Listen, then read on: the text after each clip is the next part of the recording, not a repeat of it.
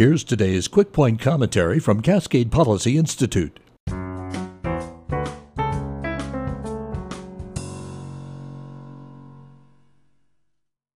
On March sixteenth, Governor Kate Brown directed Oregon schools to stop in-person classes to slow the spread of COVID nineteen. Facing an uncertain future for brick-and-mortar schooling, three hundred Oregon students completed the process to transfer to one of Oregon's fourteen online charter schools. Eleven days after the shutdown of in-person schools, the Oregon Department of Education prevented additional student transfers to online charter schools. Jeff Kropf, the founder of Oregon Connections Academy, estimated that around sixteen hundred students were unable to move to a school because of O D E's decision to freeze further transfers. O D E's decision curtailed thousands of students from reaching their full learning potential this past semester. However, policymakers have a rare chance to right these wrongs going forward. Nine states have reported spikes in COVID nineteen this past month, and a similar situation may occur this coming fall. Given the uncertainties about the safety and feasibility of reopening all Oregon schools, lawmakers should allow parents to choose what kind of school in which to enroll their children. The resulting increase in competition among charter, private, and public schools will encourage all education providers to adapt to the current circumstances to provide the best education possible for students. In addition to increasing the educational opportunities that will be available for students, rolling back unnecessary regulation of charter schools will put more power over education choices into the hands of parents where it belongs. I'm Cooper Conway from Cascade Policy Institute, Oregon's free market think tank.